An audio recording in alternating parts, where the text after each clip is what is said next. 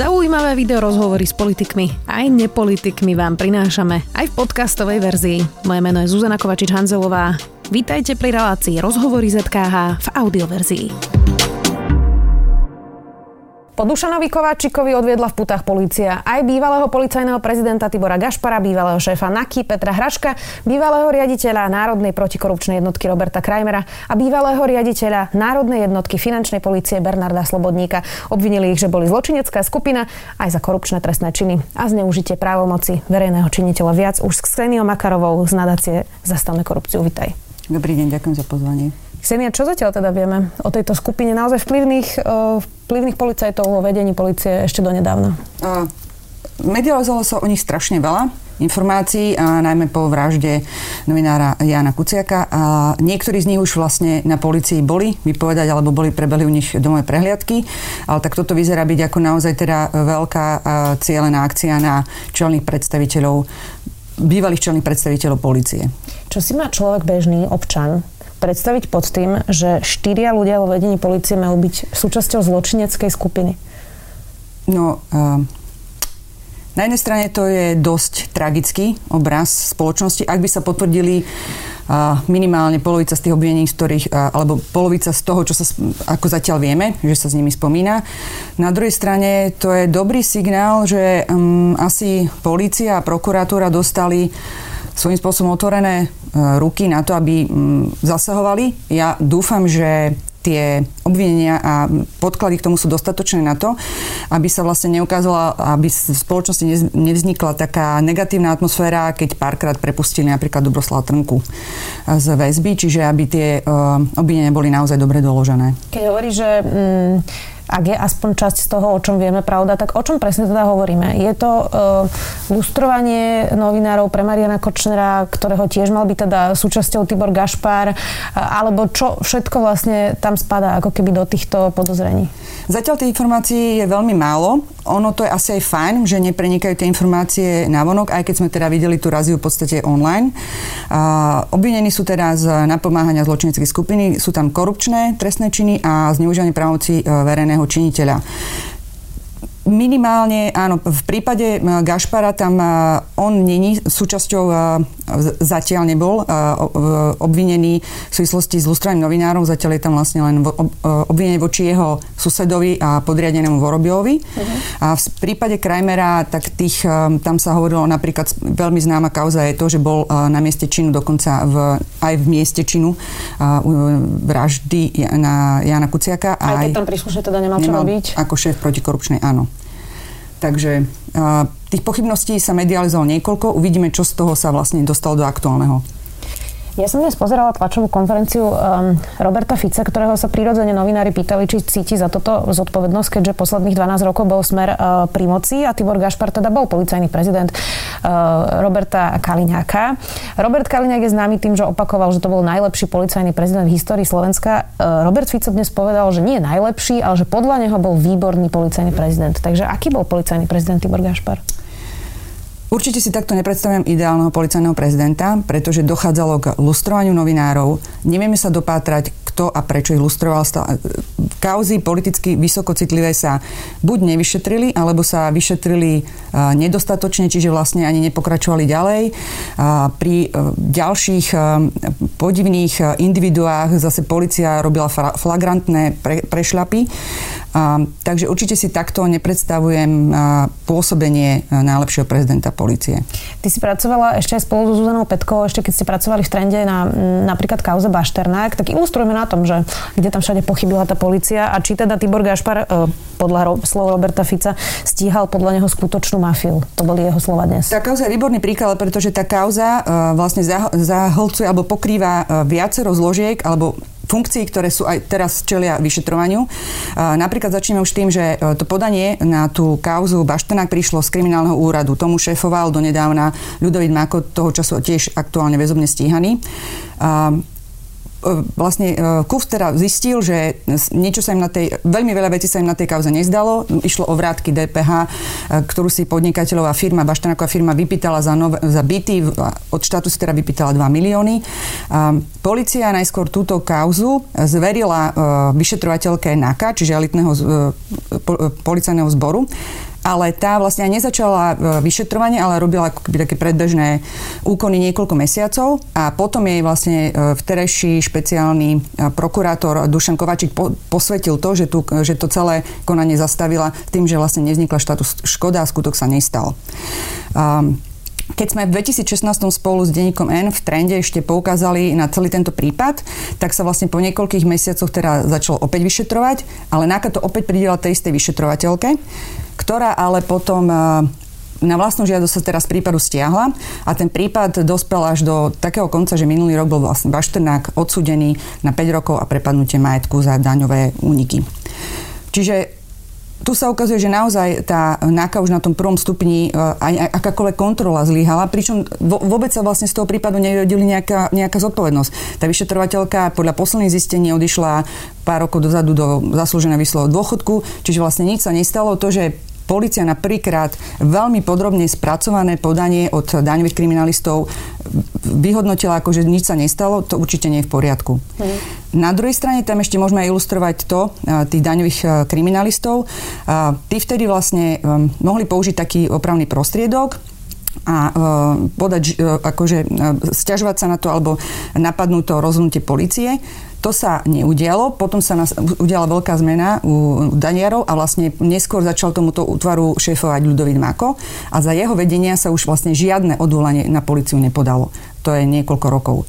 Čiže to ilustruje, že vlastne systému vyhovalo to, že sa veci buď dali pod koberec, alebo nedošetrili, alebo že sa vliekli dlhé roky. A takto bol ten systém nastavený, žiaľ. Ty si popisovala teda teraz viaceré tie zložky, ja som menovala, kto všetko uh, už teda je obvinený, niektorí sú vo väzbe, uvidíme teda, ako to dopadne. A s týmito štyrmi, um, ako sú títo ľudia prepojení na Norberta Bodora, ak vôbec? Súvisí to proste aj s tým, že on teda sedí vo väzbe, uh, lebo vieme, že teda Ľudovít Mako vypovedá, to je súčasť tohto celého, ale ako sú všetci prepojení práve na nitrianského podnikateľa Bodora? Prepojenie pána, uh, pre, pre, prepojenie Tibora Gaštara, Gašpara, bývalého policajného prezidenta, je tam uh, vlastne niekoľkonásobné. On je vzdialený rodinný príslušník s Bodorovcami. Okrem toho bol napríklad zavraždený novinár Jan Kuciak informoval, že jeho syn podniká v priestoroch, ktoré patria, budove teda, ktorá patrí Norbertovi Bodorovi. Uh, aj samotný uh, Bodor sa k nemu vyjadril, že sa s ním pozná, že, uh, je všet, že sú ako dlho, dlhoroční známi. U Roberta Krajmera opäť uh, Jan Kuciak uh, media, medializoval to, že jeho manželka vlastne pracovala pre Bodora a pre Zoroslava Kolára. Uh, takže tam tých prepojení bolo niekoľko. Uh, a oni aj zamestnávali vo vysokých pozíciách na policii bývali zamestnancom Bonulu, čo je firma Bodorovcov. Mm. Čiže tam dlhodobo tie väzby sa preplietali a boli čoraz hustejšie z môjho pohľadu. Mm-hmm. Keby sme hovorili o prepojení na uh, Smer, dnes sme videli reakcie poslancov v parlamente, uh, jednak teda už novej strany hlas, tí sa všetci dištancovali, Peter Pellegrini hovoril, že napriek tomu, že bol x rokov v Smere, 20 ak teda rátam správne, tak teraz hovoril, že veď predsa Tibor Gašpar skončil, keď on sa stal premiérom, Denisa Saková, tá sa tiež tvárila, že sa vlastne akoby uh, v podstate ani nepoznajú. No a Robert Fico mal teda tlačovú konferenciu, kde hovoril, že Smer za toto určite nie je zodpovedný, veď predsa policia je oddelená od vlády, to je taká tá klasická poučka. Ako veľmi je za túto situáciu Dušan Kovačík, špeciálny prokurátor a množstvo, množstvo ďalších funkcionárov vo, vo väzbe alebo v putách alebo s obvinením zodpovedná? Tá strana, myslím. Určite, určite predošlo vedenie, e, predošla e, politické strany boli zodpovedné za túto situáciu, pretože aj keď napríklad pri prokuratúre je tá nezávislosť veľmi silná, pri policajnom zbore to až taká, e, také nie, ale určite tí ministri môžu príjmať legislatívu a patrí to pod ich rezorty, takže môžu do toho svoje povedať.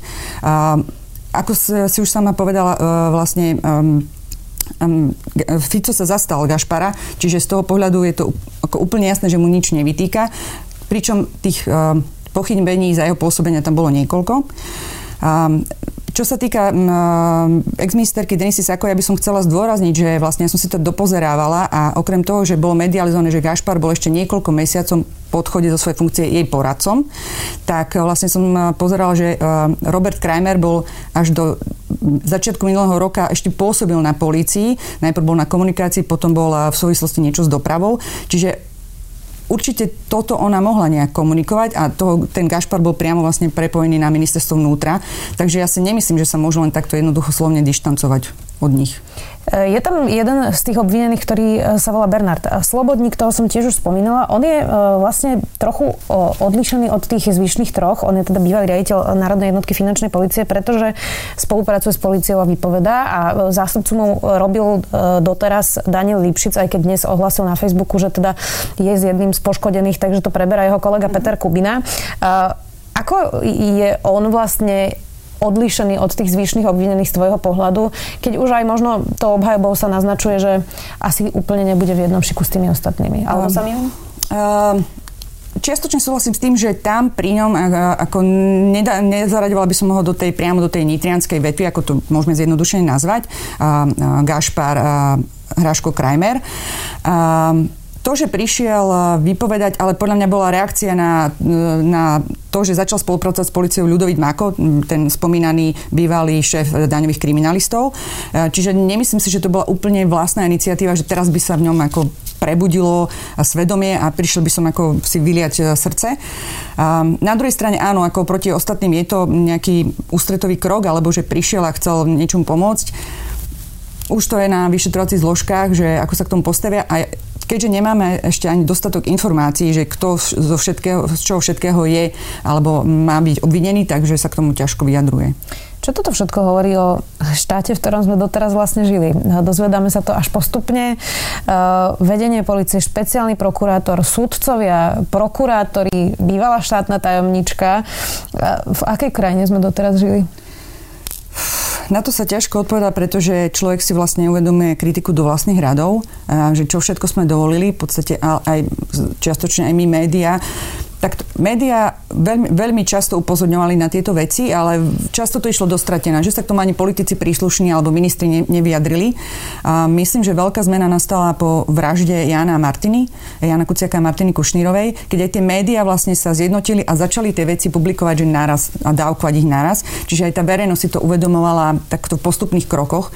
A podľa mňa tam aj nastal posun v, v myslení tej spoločnosti, že sme si začali viacej uvedomovať veci. Napríklad ilustrujem to na tom, že je teraz oveľa väčšia diskusia o voľbe nového generálneho prokurátora, že vôbec ľudia tušia, čo to je za funkcie, asi čo robí a že sa o to viacej verejnosť zaujíma. Bez toho, aby Jano s Martinom boli zavraždení, by sa toto vôbec stalo niekedy podľa teba? Je to hypotéza samozrejme. Uh, Jano veľa vecí odhalil a ako aj ďalší novinári, e, nechcem, teda určite sa medializovalo veľa vecí. Jano ale priamo napríklad poukazoval na to prepojenie e, politických a e, policajných špičiek na Bodorovcov.